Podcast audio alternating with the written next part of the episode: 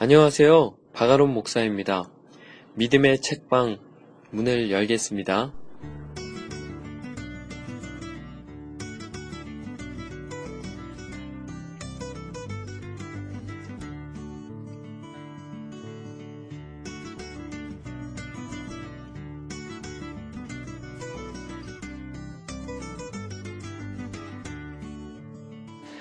한 주 잘 보내셨습니까? 진짜 죄송합니다. 오늘 연재가 하루 늦었습니다. 보통 월요일 아침에 녹음을 하는데요. 아, 어제 따라, 어제 그날 따라 사무실이며 교회며 방문자가 너무너무 많아서 멈췄다가 다시 녹음했다, 멈췄다, 다시 녹음했다. 결국 집에 올라갔습니다. 지쳐가지고요. 그래서 겨우 녹음을 오늘 오전에 마쳤거든요. 지금은 화요일입니다. 그런데 마음은 진짜 너무너무 행복합니다. 제가 오늘 소설로 떠나는 영성순례 이거 두 번째 녹음을 하는데요.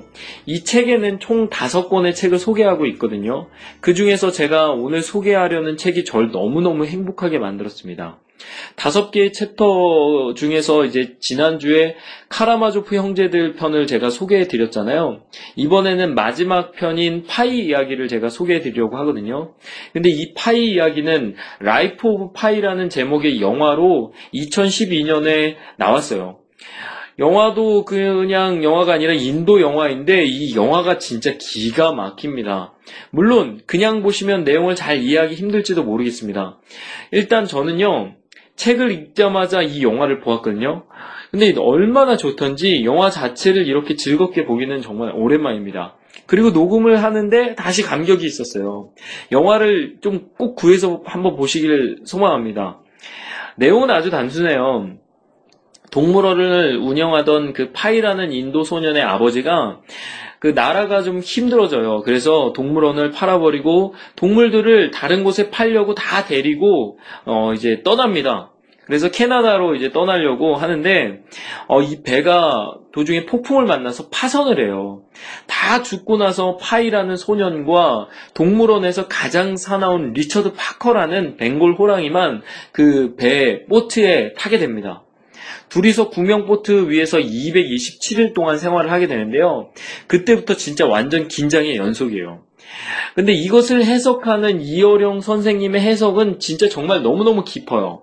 물론 저는 읽으면서 아 이거 너무 과장된 해석 아닌가? 그런 생각도 해보았는데요. 소설 전체의 그 복선이 근거가 되어주고 있습니다.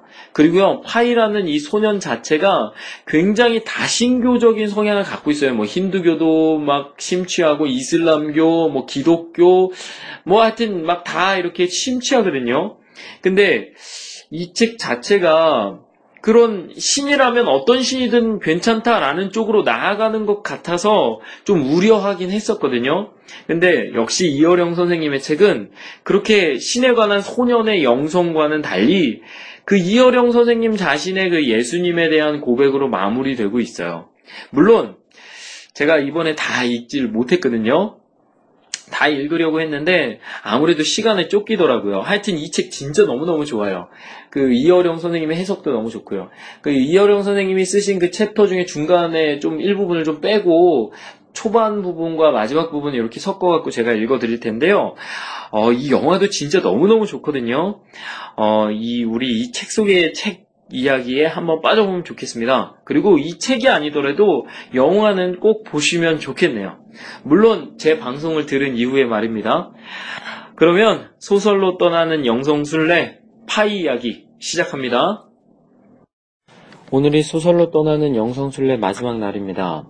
연예계에서는 쫑파티라고 하죠. 마지막 날에는 뭔가 선물이 있잖아요. 뭘 드릴까 고민하다가 모자를 벗고 제 머리를 보여드리려고 생각했습니다. 제가 머리 수술을 하고 난 뒤로 늘 모자를 쓰고 다녔기 때문에 누구도 제 머리를 본 사람이 없거든요. 바로 이게 제 진짜 머리입니다. 모자를 쓰기 전 여러분들이 보셨던 제 머리는 검고 긴 머리였죠. 그런데 어떻습니까? 그동안 머리카락으로 덮여있던 제 두개골, 그리고 밤송이 같이 뾰족히 솟은 흰 머리털, 보기 흉하지요. 지금까지 염색한 것, 검은 머리만 보아왔던 사람들에겐 충격일 겁니다. 한마디로 본색이 드러난 셈이지요. 서로 가깝다는 것이 무엇일까요? 자신이 베일 속에 은폐하고 있는 약점이나 숨겼던 민낯을 보여주는 데에서부터 진실과 사랑이 시작됩니다. 보세요. 신부는 예식장에서 베일을 쓰고 입장해요. 그리고 베일을 벗는 순간 아내가 되고 남편과의 관계가 이루어집니다. 제임스 메이슨 주연의 Seventh Veil이라는 오래된 흑백 영화가 생각나는군요. 영화 제목의 일곱 번째 베일은 자살하려던 여성 피아니스트의 정신치료를 담당했던 의사의 대사 가 운데 나오는 말인데 사람들은 태어날 때 일곱 개의 베일을 쓰고 나온다는 거지요. 신분에 따라 자신이 감추고 있는 베일을 한두 꺼풀씩 벗겨주는데 마지막 일곱 번째 베일은 자신도 모르게 쓰고 있다는 겁니다. 자시, 자신도 모른 채 평생 쓰고 죽어갈 그 베일을 벗겨 그 사람의 정체를 보여주는 것이 정신과 의사라는 거죠. 하지만 정신과 의사가 아니라도 소설가들은 이야기를 통해 인간들의 일곱 번째 베일을 벗겨 그 민 얼굴을 보여주죠.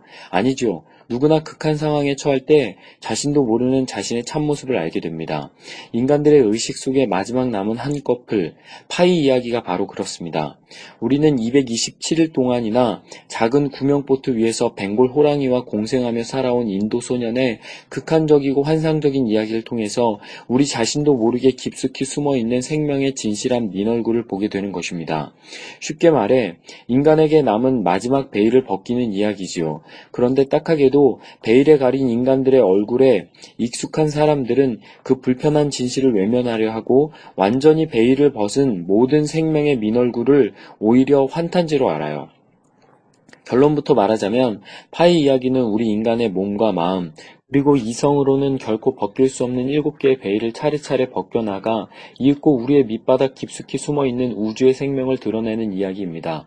바로 나와 인류, 그리고 지구상에 존재하는 모든 생명체를 관통하는 생명의 숨은 모습을 보여주는 가장 리얼한 소설이죠. 오히려 소설 끝에 나오는 숫자만 따지고 자신이 본 것만 믿으려고 하는 고지식한 일본 운수성 직원들이야말로 환상 속에 살고 있는 사람이라고 할 수 있어요.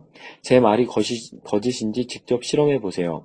보험 문제 처리를 위해 나온 운수성 직원은 배가 침몰할 때 오랑우탄이 바나나 더미를 타고 나타났다는 이야기하는 파이를 비웃지요. 바나나가 물에 뜬다니 얼토당토 않는 소리라는 거예요. 더구나 그 위에 오랑우탄을 태우고서 말이죠. 그러자 파이가 바나나 하나 꺼내서 세면대에 직접 물에 띄워보라고 합니다. 해보니까 정말 물에 떠요. 바나나가 물에 뜨는 것은 사실인데도 우수성 직원들처럼 사람들은 해보지 않고 그것을 거짓으로 알고 있어요. 그런 자신을 합리적이고 과학적인 현대인이라고 믿고 있는 것이죠. 파이 이야기는 그러한 고정관념, 편견, 지적 오만을 깨뜨리고 생명을 깊이 성찰하게끔 합니다. 이 소설은 그 같은 영성의 순례를 통해 발견한 바이오필리아, 생명에 관한 실험 소설이라고 할 수 있어요. 먼저 이 소설의 줄거리를 간단히 살펴보겠습니다. 주인공 파이 파델은 본명은 피신 몰리토 파델입니다.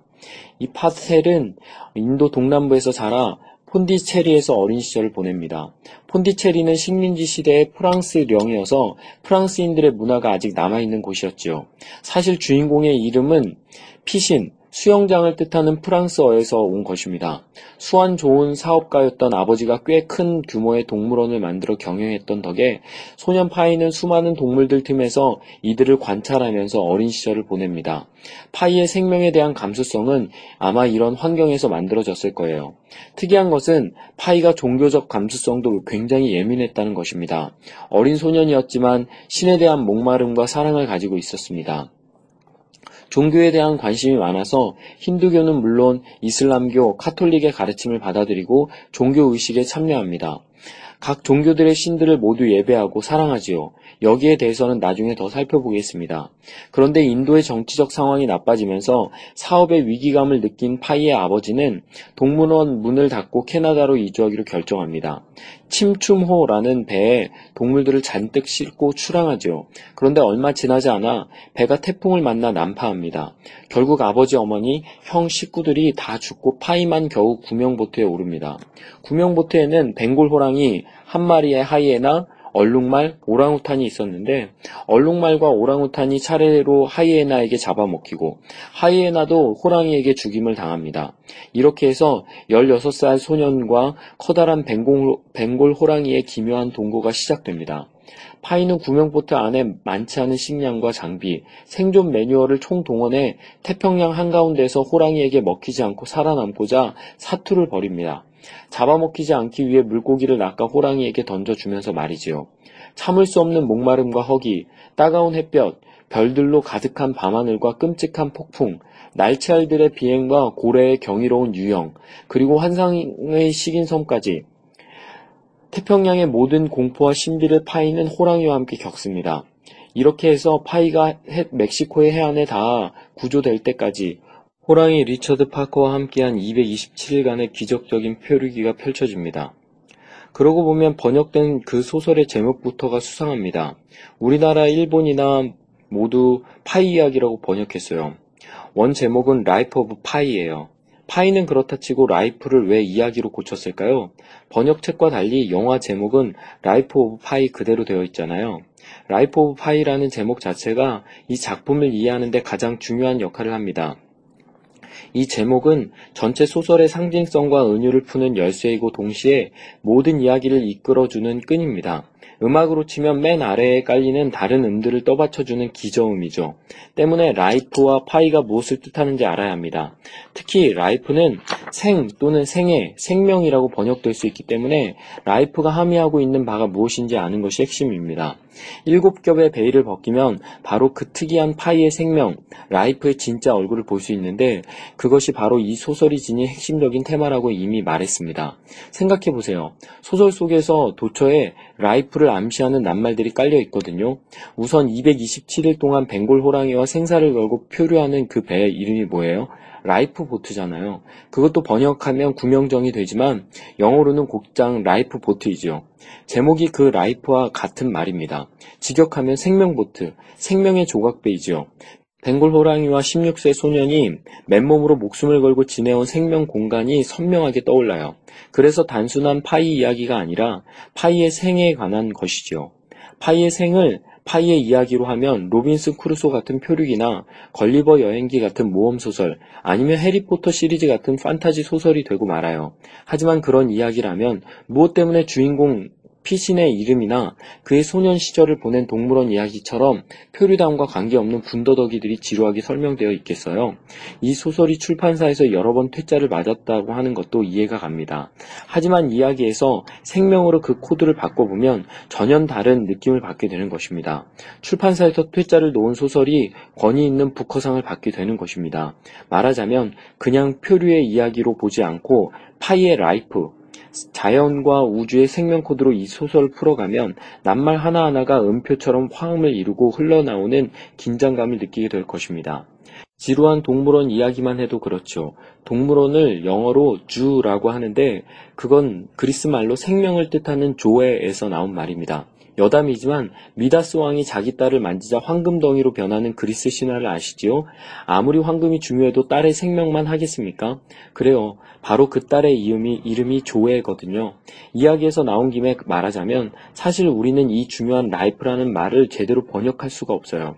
love도 그렇지만 우리의 생이나 사랑이나 세분하지 않고 그냥 쓰니까 밥 먹고 자는 것도 생이고 사랑이고 신을 믿고 예술하는 그 삶도 똑같은 생입니다. 그러나 그리스 사람들은 서양 사람들은 생을 조에와 비오스로 구분하고 아시다시피 사랑을 에로스와 필리아로 구분하고 종교적인 사랑인 아, 아가페까지 세분화하고 있어요. Life of Pi의 life는 절묘하게도 이야기 전개되는 단계마다 이 조에와 비오스를 섬세하게 넘나듭니다. 소설 앞부분에 나오는 동물원 이야기에서는 사람과 짐승의 생을 비교하고 그것을 융합하는 과정이 선명하게 그려지죠. 무엇보다 동물원을 경영하는 피신의 아버지가 만들어 놓은 재미있는 장치를 보세요. 사진은 매표소 바로 뒤 벽에 선홍색으로 동물원에서 가장 위험한 건 뭘까요? 라고 적고 작은 커튼이 있는 쪽 곳에다 화살표로 표시해 놓았다. 호기심 많은 사람들이 답을 보느라 커튼을 걷는 바람에 정기적으로 커튼을 바꿔야 했다. 커튼 안에는 거울이 있었다.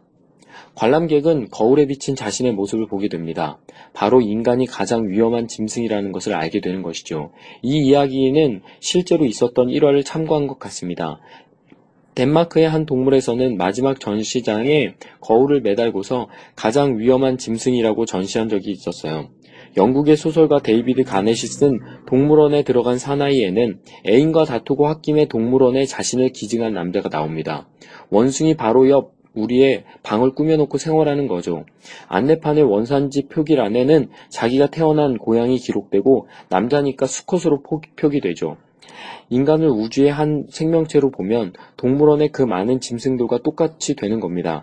그것이 바로 조회예요. 인간과 동물 모두 지니고 있는 원초적인 생물학적 생명, 동물원의 주이지요.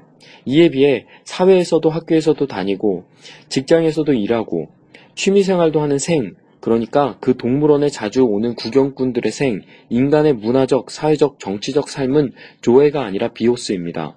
왜 요즘 아무데나 붙이는 바이오 말입니다. 우리말로 옮기기가 쉽지 않은 이 조에와 비오스를 가르는 그 높은 문화와 문명의 담장이 무너질 때 바로 Life of Pi, 그 life 조에와 비오스를 모두 아우르는 생이 나타나죠. 인간과 동물의 생명의 엄격한 구분이 허물어지는 예는 다음 이야기에서도 찾아볼 수 있습니다. 벵골 호랑이 이름이 뭐예요? 리처드 파커입니다. 사람 이름이죠. 리처드 파커는 냇가에 물을 마시던 호랑이를 잡아다가 동물원에 판 사냥꾼의 이름이었습니다. 사냥꾼이 호랑이에게 붙여준 이름은 Thirsty, 그러니까 목마른이란 뜻입니다. 그런데 서류를 작성하던 역무원의 실수로 사냥꾼과 호랑이의 이름이 뒤바뀌게 된 것이죠. 파이의 생을 조심히 읽어보세요. 파이가 목마른 호랑이가 되고 호랑이가 생명력 넘치는 파이로 둔갑하는 것 같은 상황이 여러 군데 나옵니다. 목말라 물을 찾는 호랑이가 파이의 입장으로 변하는 것이죠. 이 작품에는 목말라 하는 파이의 이야기가 도처에 등장해요. 파이가 성당에 들어가 성수반의 물을 마시는 영화의 장면도 그 가운데 하나입니다. 소설에서도 lifeboat에서 끝없이 물을 찾고 똑같은 목마름으로 고통받고 있는 호랑이와 물을 나눠 마시는 대목들이 나타납니다. 리처드 파커와 파이의 목마름은 서로 교체되고 하나가 되는 이미지로 그려지고 있습니다. 이 소설을 통해서 우리는 인간과 동물이 같은 생명 줄기에 닿아 있다는 사실을 느끼고 생명의 목마름 끝에서 끝없이 신을 갈구하는 인도 소년 피신의 맑은 영혼, 그 영성의 세계를 들여다볼 수 있는 것입니다.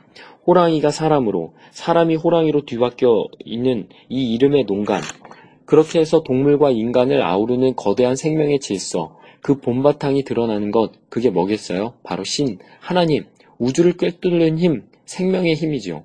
파이 이야기는 종교 이야기예요. 생명 이야기이고 영성 이야기죠. 이게 단순한 모험담이나 표류기가 아니라는 것은 소설 첫 머리에 이미 암시되어 있어요. 소설 거리를 찾아 인도의 폰티제리로 온 작가가 노신사를 만나 파이에 관한 이야기를 듣게 되는 장면에서 노신사가 한 말이 바로 그것이죠. 내 이야기를 들으면 젊은이는 신을 믿게 될 거예요. 프로들은 이런 사소한 것들을 놓치지 않는 사람들이에요. 왜 있잖아요. 교향악단이 연주할 때 제일 바이올린 소리는 누구나가 듣고 그 선율을 기억하지만 콘트라베이스에 들릴락 말락하는 최저음을 듣는 사람은 드물 거예요. 하지만 교향곡을 지배하는 것은 콘트라베이스입니다. 잘 들리지 않는 저음이지만 그것이 기저음이 되는 것이죠. 그렇기 때문에 지휘자 없이도 콘트라베이스가 없으면 교향곡을 연주할 수 없다고 합니다. 이 저음이 있기 때문에 트럼펫, 피콜로, 바이올린의 기준의 높은 소리가 가능한 것이죠. 콘트라베이스는 길이가 2m가 넘는 큰 악기여서 서서 연주하는 데에도 눈에는 잘 띄지 않습니다. 사람들은 제일 바이올린 피콜로의 고음만 듣고요. 하지만 콘트라베이스의 이 저음이 마치 커다란 건물을 떠받쳐주는 반석처럼 전체 교향곡을 지탱해주고 있습니다. 이 소설의 다양한 이야기의 연주에 있어서도 마찬가지입니다. 내 이야기를 들으면 젊은이는 신을 믿게 될 거요. 라는 노신사의 말이 바로 이 소설의 콘트라베이스의 소리에 해당하는 것입니다. 이때 작가는 자신이 신을 믿게 될 것이라는 말에 동의하지 않고 비웃죠. 결국 파이 이야기를 듣고 그 이야기를 쓴 작가가 어떻게 되었을까요? 신을 믿지 않는 자가 노신사의 예언대로 신을 믿지 않을 수 없는 신비한 생명의 힘, 사랑, 먹고 먹히는 비정한 생존 속에 뜻하지 않게 드러나는 아름답고 질긴 생명의 의미를 깨닫게 됩니다. 소설을 읽고 난 사람, 영화를 다 보고 난 사람이 제대로 감상했다면 아마도 노신사의 말처럼 신을 믿지 않을 수 없게 될 것입니다. 이 작품에서 그 신은 예수님이고 힌두교의 비슈누이고 붓다이고 마호메트이고 그 모든 신을 포함하는 말이에요. 표류의 주인공 파이가 그렇거든요. 파이는 어렸을 때부터 힌두교도이면서 교회에서 고난받는 예수님을 보고 눈물을 흘리며 감동해요. 우스운 것이 자기가 믿는 크리슈나 신 앞에서 예수님을 만나게 해주셔서 감사하다고 말하죠. 이 아이는 위험해지면 신 이름을 다 불러요. 영성을 가진 아이입니다. 인도 소년이지만 서양 문화를 수용하고 있고 영화에서는 심지어 처음에 탔던 일본 화물선에서 일본의 선불교까지 체험하는 것으로 나옵니다. 이런 파일을 보다 못한 아버지는 이렇게 이야기합니다. 종교 말고 이성을 믿어보는 건 어떠니? 인텔리에다 성공한 사업가인 아버지로서는 종교, 그것도 여러 종교에 심취해 있는 이 아이가 딱해 보였던 것이죠. 그리고 또 한 명, 폰디체리의 중학교의 생물 선생님은 과학과 이성에 대한 확신을 지닌 인물로 대변합니다. 종교 무용론, 신무용론을 펴는 다음 대목은 오늘날 강경한 신무신론자들의 입장 바로 그것이죠. 쿠마르 선생님은 활짝 웃으며 대꾸했다. 종교? 난 안 믿는다. 종교는 암흑이지. 현실에 대한 과학적인 설명을 넘어설 만한 근거가 없단다. 우리가 감각으로 경험하는 것 이외의 것을 믿는 것은 합리적이지가 않지. 명석한 지능을 가지고 세부 사항에 주의를 기울이고 약간의 과학 지식을 동원해 보면 종교는 미신적인 허튼 소리에 불과하다는 게 드러날 거야. 신은 존재하지 않아. 파이, 나는 너만 할 때 소아마비로 누워 살았지. 매일 내 자신에게 물었단다. 신은 어디 있지? 신은 어디 있지? 신은 어디 있을까? 신은 내게 오지 않았어. 날 구해준 것은 신이 아니라 약이었단다. 내겐 이성이 선지자고 그것은 시계가 멈추듯 우리도 죽는다고 말해주지. 그게 끝이라고. 시계가 제대로 가지 않으면 우리가 지금 여기서 고쳐야 해. 언젠가 우리는 생산수단을 손에 넣을 거고 그러면 지구에 정의가 생겨날 거야. 그렇다고 파이가 이성을 버린 인물이라고 생각하면 오산입니다. 파이라는 이름 자체가 말해주고 있죠. 이미 가장 객관적인 이성, 수학이라는 보편적인 진리의 집에 그는 들어가 있었던 것입니다. 신앙은 이성을 내다버리는 것이 아닙니다. 인간은 납득할 만한 설명을 구하는 존재예요. 설명 없이 인간은 살 수 없습니다. 부조리한 현실 속에서 대답이 주어지지 않으면 인간의 내면은 파멸하고 맙니다. 이러한 절박한 인간 실존의 목소리를 우리는 파이의 다음과 같은 외침에서 들을 수 있어요. 내 동물 가족은 어떻게 되는 거야? 새, 야수명, 파충류들은 다 물에 빠져 죽었어. 내가 중요하게 생각하는 것은 하나도 남김없이 죽는구나. 왜 이래야 되는지 설명도 듣지 못하고 천국에서 오는 설명도 듣지 못하고 지옥을 겪으며 살라고 이렇게 되면 이성이 뭐하러 있는 거냐고. 리처드 파커? 이제 이성은 실용성보다 음식과 옷과 쉴 곳을 얻는 것보다 빛나지 않는 거야? 왜 더 위대한 대답을 주지 못하는 거야? 한데 왜 우리는 대답을 끌어낼 수 있는 이상으로 질문하는 거지? 잡을 고기가 없는데 왜 그렇게 큰 어망을 갖고 있냐고.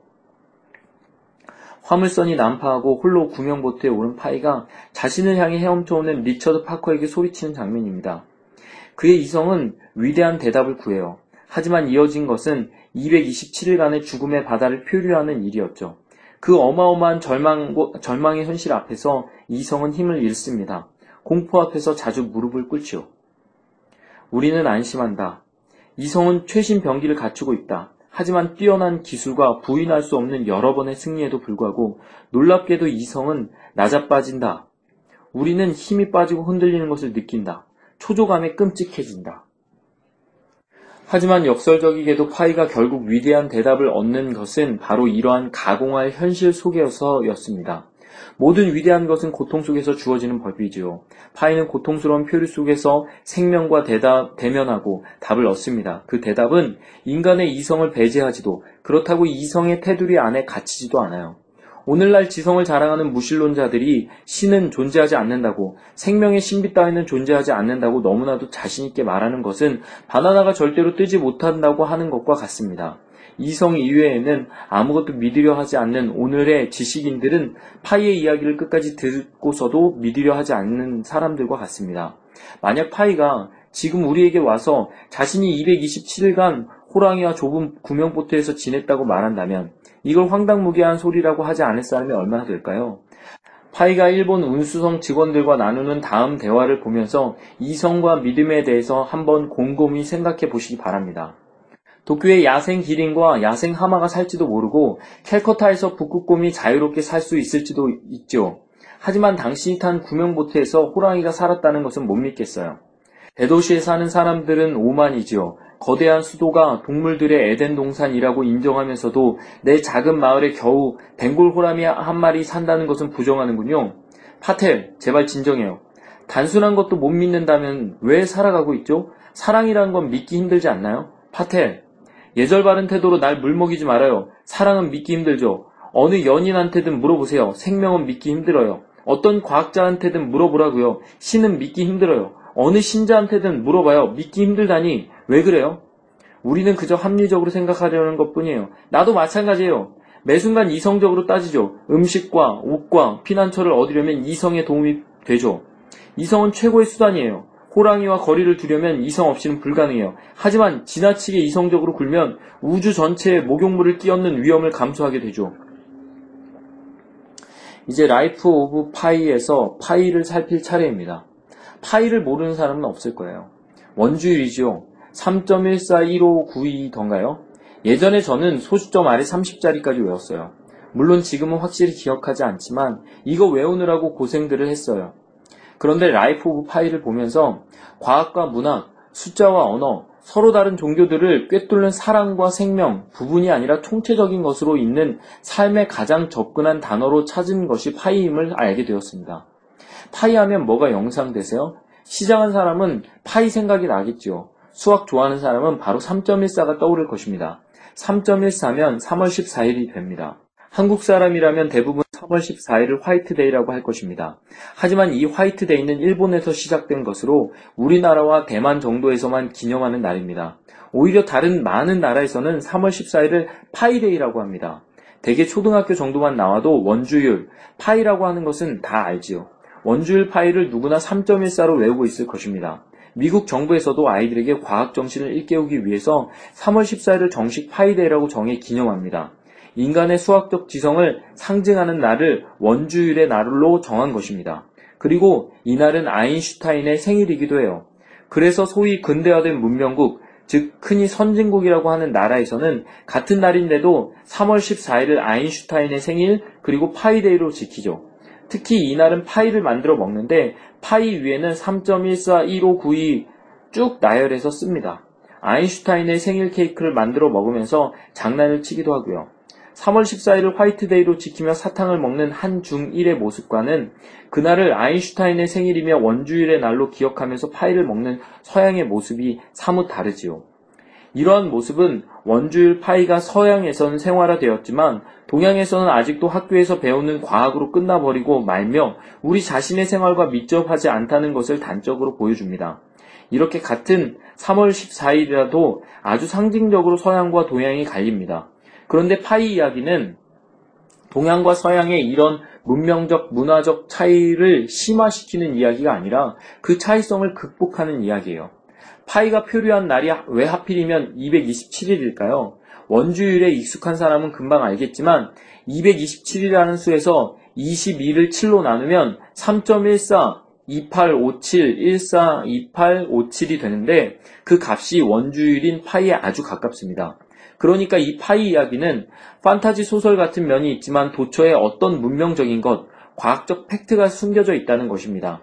227일이라는 날짜 자체에 주인공의 이름 파이, 원주일의 숫자를 통하는 의미가 담겨 있다는 것입니다. 그런데 원래 주인공의 이름은 피신이었다고 했지요? 프랑스어로 수영장이라는 뜻이에요. 주인공의 이름이 피신이 되고 파이가 된 사연은 이렇습니다.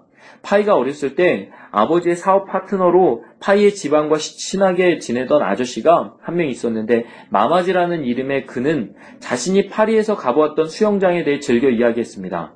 마마지는 세계에서 가장 훌륭하고 물이 깨끗한 수영장이 파리의 피신 몰리토라면서 찬사를 아끼지 않았어요. 이 수영장의 이름을 따 주인공의 이름은 피신 몰리토 파델이 됩니다. 그 수영장의 물처럼 깨끗한 영혼을 지닌 아이가 되라는 뜻이지요. 하지만 놀림받기도 좋은 이름이기도 합니다. 영어로 오줌을 싸는 을 뜻하는 pissing과 발음이 비슷하거든요. 그래서 학교에서 자기 이름을 피신이라고 소개하면 친구들이 막 웃는 거예요. 고민 끝에 피신에서 앞 두 글자만 따서 파이라고 하지요. 파이는 3.14라고 써가며 당당하게 말이지요. 그렇게 해서 주인공은 pissing이 아닌 파이라고 불리게 됩니다. 주인공은 이 에피소드의 결말을 다음과 같은 말로 재미있게 정리하죠. 이렇게 해서 골진 함석 지붕을 인 오두막처럼 생긴 그리스어 알파벳 파이이자 과학자들이 우주를 이해하는 데 사용한 신비로운 숫자 파이에서 난 피난처를 찾았다. 그런데 우리는 이 이름을 문명적으로 생각해 볼 수도 있습니다. 영어 pissing은 더러운 오줌을 가리키는 한편 프랑스어 piscine은 깨끗한 수영장을 가리킨다고 했지요. 그런데 대체 수영장이 왜 나오는 것일까요? 수영장은 뒤에 나오는 동물원과 짝을 이룹니다. 그런데 이 동물원은 원래 식물원이었던 것으로 나중엔 다시 식물원이 됩니다. 이 장소의 변화도 아주 상징적이지요. 둘 다다 다 인공적인 것이에요. 야생이 아니에요. 길들여진 자연이죠. 수영장에서는 사람이 물고기처럼 수영을 해요. 인공적인 것, 축소된 자연입니다. 이것은 자연의 이미지를 지닌 인도 전체와 대비됩니다. 그리고 수영장과 동물원은 나중에 파이가 표류하는 바다, 그리고 바다 위에 떠 있는 구명보트로 이어집니다. 만약 파이가 마마지에게 수영을 배우지 못했더라면 수영장에 대한 이야기와 바다의 표류 이야기도 불가능해집니다. 헤엄칠 수 있었기 때문에 표류가 가능한 것입니다. 그리고 동물원 이야기가 없었더라면 벵골 호랑이와 소년의 대결, 공생 관계도 불가능해집니다. 왜냐하면 그냥 야생의 호랑이면 아무리 픽션이라도 소년이 조련한다는 것은 상상할 수 없는 이야기이기 때문입니다. 동물원 사육사에 의해서 훈련된 호랑이여서 소년이 길들일 수 있었던 것입니다. 망망대해 위 조각배에 소년과 호랑이가 대결하면서 생명을 유지해가는 믿을 수 없는 이 이야기들은 우리의 인상과는 달리 이렇게 치밀하고 리얼한 플롯, 복선에 의해 전개됩니다. 작품 앞부분에서 언뜻 불필요하게 등장하는 것처럼 보이는 수영장과 동물원 이야기는 생명이 가득한 바다, 그리고 그 바다 위에 라이프 보트를 통해 이야기하려는 생명 이야기의 전초전이라고 할 수 있어요. 이야기가 조금 곁길로 샜지만 파이가 어린 시절에 보낸 폰디체리는 프랑스의 식민지죠. 그렇기 때문에 어렸을 때 파이는 인도 소년이지만 프랑스 문화의 영향을 받습니다. 피신이라는 이름 자체가 프랑스에서 온 것이죠. 깨끗한 물이라는 긍정적인 이미지를 지닙니다. 하지만 같은 서양 문명인데도 영어로 읽으면 가장 더러운 물인 오줌이 되어버리고 맙니다. 이것이 문명입니다. 그리고 이 서양 문명을 따라 더 거슬러 올라가면 그리스 문명이 나오지요. 이게 주인공의 이름이기도 한 파이입니다. 파이는 과학이죠. 이렇게 자연과 대립되는 문명을 극한까지 끌고 가면 파이가 됩니다. 주인공 파이는 그리스로 들어가는 집처럼 생긴 알파벳 파이 속에 피신하는 거예요. 그렇게 보면 파이 이야기는 프랑스, 영국, 그리고 이들의 기원이 되는 그리스가 나옵니다. 여기에 기독교의 메시아, 그리스도 이야기가 나오니 헬레니즘과 헤브라이즘 요소가 들어있죠. 이런 일들이 벌어지는 곳은 인도, 그것도 그냥 인도가 아니라 프랑스령 인도란 말입니다. 요컨대 이 이야기는 자연과 문명, 서양과 동양, 나아가 전체 우주의 생명을 다 포함하고 있는 것입니다. 프랑스 코드, 영국 코드, 그리스 코드가 다 들어있는 주인공 인도 소년의 이름에서 우리는 이것을 단적으로 확인할 수 있습니다. 마마지가 틈날 때마다 이야기하는 수영장 피신 몰리토의 물이 어찌나 깨끗한지 마셔도 될 정도라고 되어 있습니다. 앞에서 언급했지만 그것은 뒤에 파이가 떠 마시는 성당의 성수반의 물과도 연결됩니다. 사실 프랑스 단어 piscine 자체에 성수반이라는 뜻이 있지요. 물론 이 물은 더 뒤에 태평양 바닷물로 무한히 확장됩니다. 영화를 보신 분은 기억하시겠지만 성당 파이가 성당 입구에 성수를 손으로 떠마시는 것을 본 신부가 컵에 물을 받아주면서 말해요. You must be thirsty. 목이 마르구나. 호랑이 리처드 파커의 원래 이름이 이 thirsty였다고 했죠. 그렇기 때문에 이 말은 단순히 너 목이 마르구나 라는 말이 아니에요. thirsty, 즉 호랑이는 사람의 이름을 받게 되고 사람은 거꾸로 thirsty가 되는 겁니다. 너 thirsty지? 목마른 녀석이지? 하는 말입니다. 그러면 이때 목마르다는 것은 무엇일까요? 파이는 힌두교도였지만 이 장면에서는 기독교적 이미지가 강하게 나타납니다. 성경에는 사슴이 숲을 방황하면서 샘물을 찾는 것에 비유해 신을 찾는 인간의 마음을 나타낸 구절이 있죠.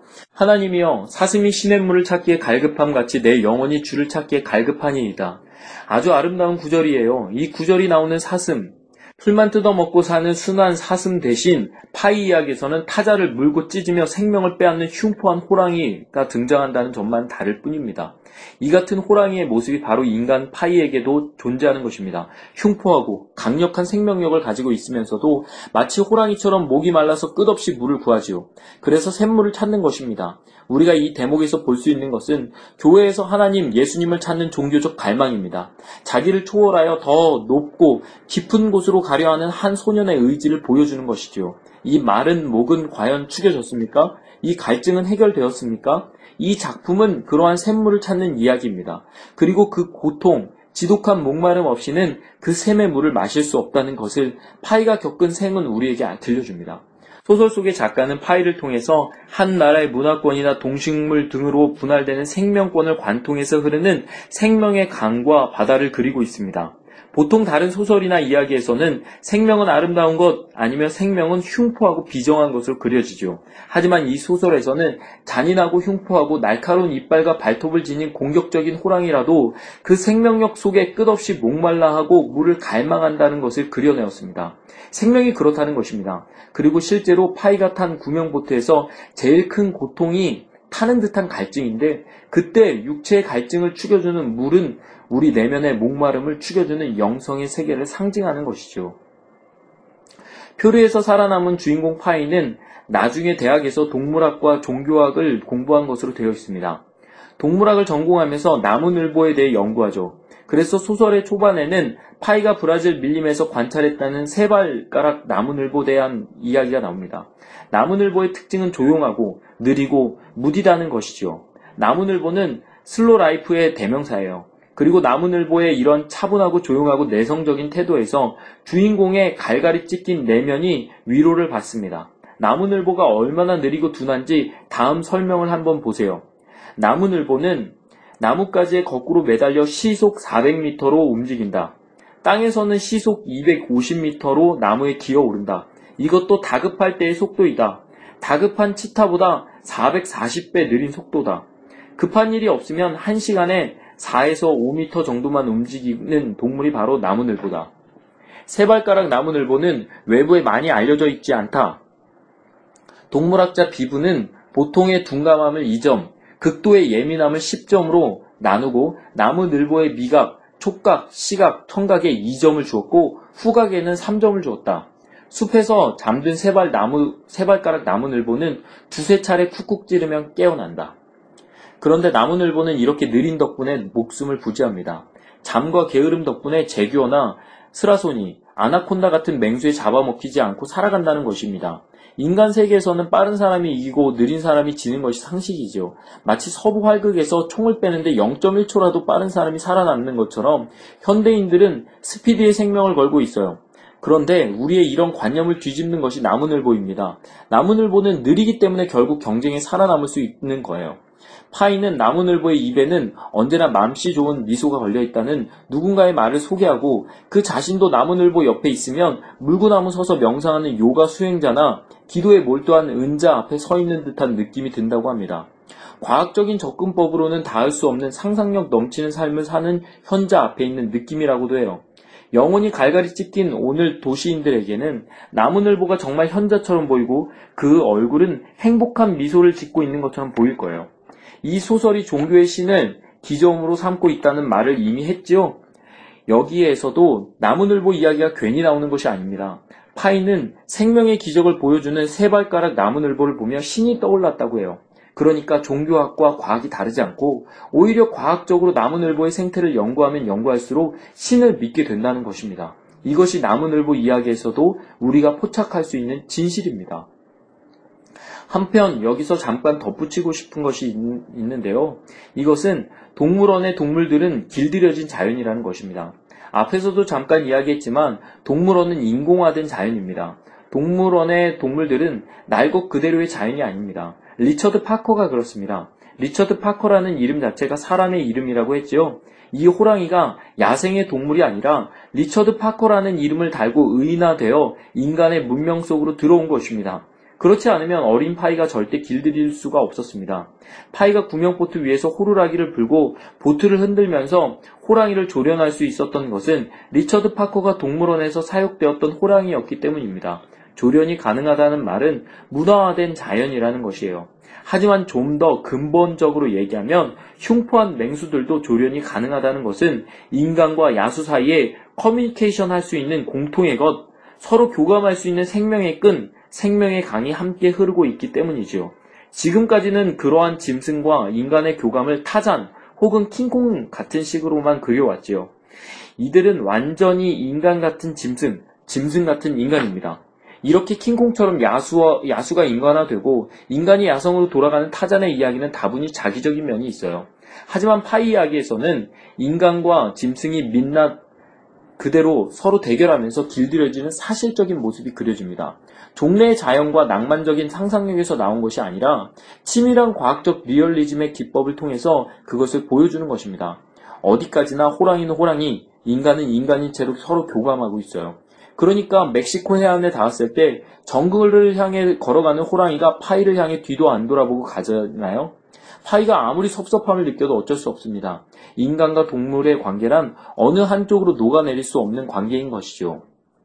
문제는 인간과 동물을 관통하는 생명이라는 것이 있고 호랑이가 어느 정도 길들여졌다 하더라도 누구나 이 맹수와 교감할 수 없다는 것입니다. 아무리 길들여졌다 해도 인간은 동물을 이해할 수 없고 동물은 인간을 이해하지 못합니다. 그런데 파이는 맹수에게도 먹이를 줄 수 있는 아이입니다.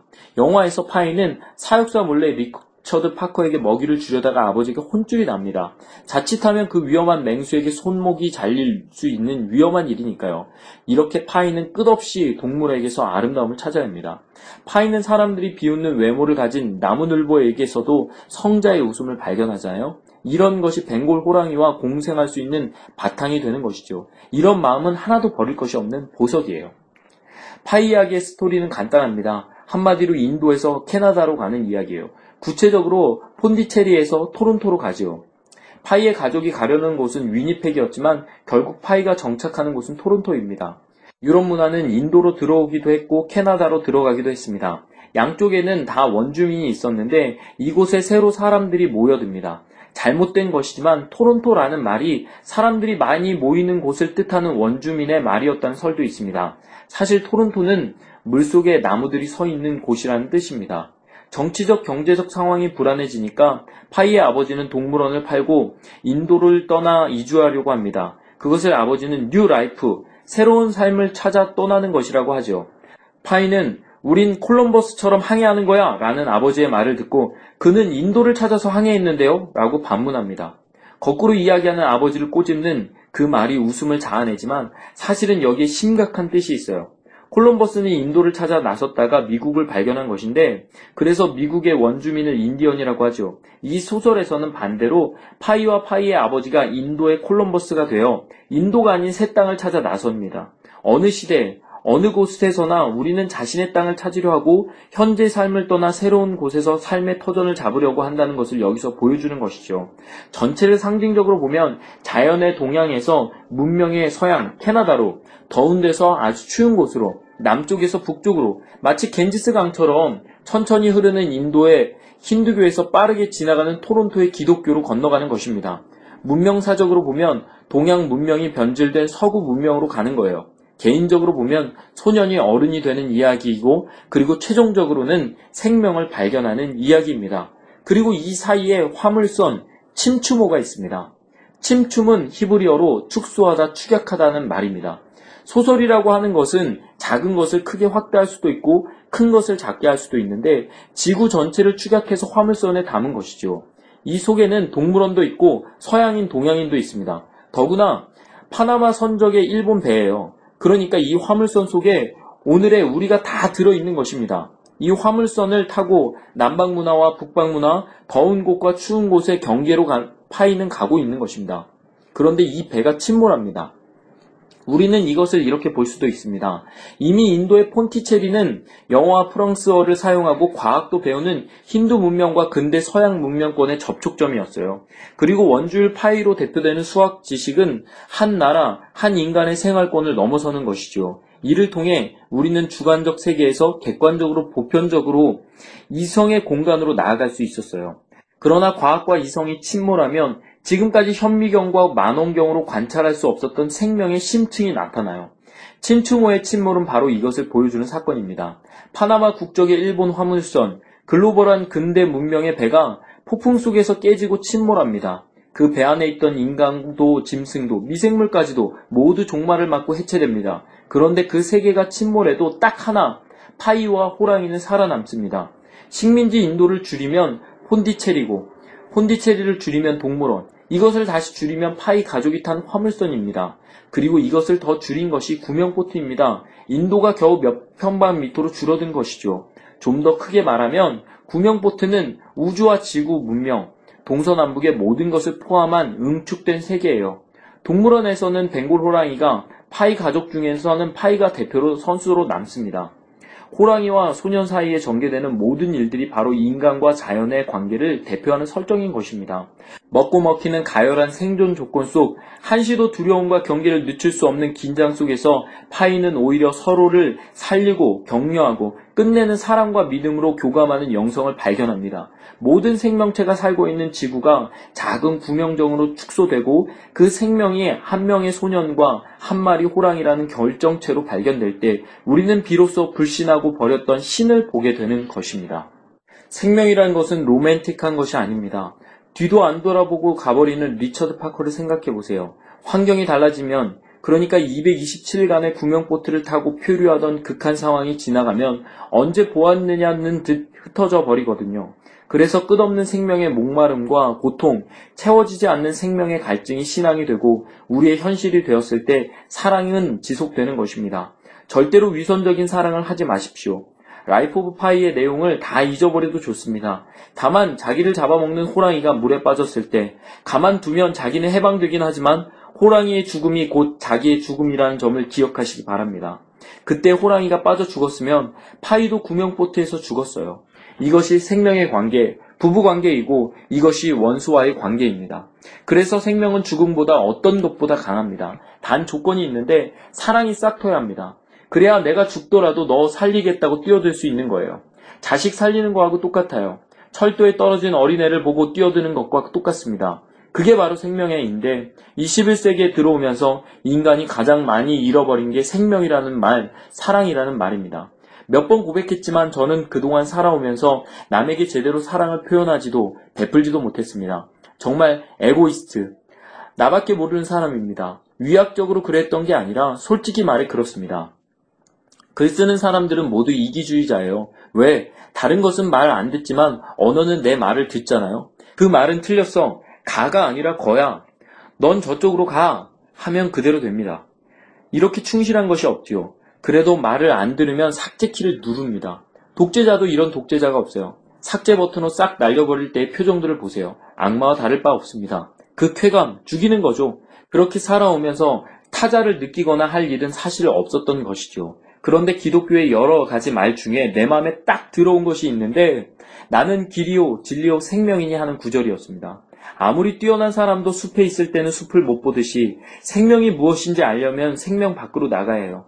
숲을 알려면 숲 밖으로 나가야 하고 행복을 알려면 불행해져야 하는 것처럼요. 그런데 생명을 알려고 생명 바깥으로 나가면 죽어요. 인간은 결코 살아서 생명을 볼 수가 없어요. 그래서 예수님이 자신이 생명이라고 하신 거예요. 내가 길이고 진리고 생명이다. 너희들이 생명 밖으로 나오면 죽지만 나를 보면 생명이 뭔지를 알 수 있어. 내가 한 행적을 보면 생명이 뭔지 알아. 살기 위해서 죽는 그 의미를 알게 돼. 씨앗도 그렇잖아. 씨앗이 죽어야 싹이 나잖아. 나는 죽을 거야. 이게 사랑이고 이게 영생이야. 그런 사랑, 그런 예수님이 있기 때문에 우리는 생명을 알 수 있습니다. 지금까지 파이 이야기를 통해서 우리가 본 것도 예수님이 보여주시는 그러한 생명의 한 조각인 것입니다. 어떠셨습니까? 너무 많은 대목이 주옥 같은 말들로 되어 있는데요. 저는 진짜 나무늘보 이야기가 너무너무 좋았어요. 이번 주 제가 학생들에게 창세기 30장 설교하면서 아주 심하게 경쟁했던 라헬과 레아 이야기를 좀 하려고 하거든요. 이 사회가 얼마나 경쟁 사회입니까? 그랬고 설교 제목, 제목이 살인 경쟁이에요. 근데 여기에 나무늘보 이야기를 하면 진짜 참 좋을 것 같아요. 그래서 제 마음이 너무너무 즐겁습니다. 그리고 영화에 보면 그 보트에서요, 호랑이와 파이가 또 폭풍을 맞거든요. 폭풍을 맞는데 그때 바다로 내려쳐지는 그 번개 아 이 장면은요 진짜 압권이에요. 저는 정말 자연 속의 하나님은 정말 얼마나 어마어마한 분이신가.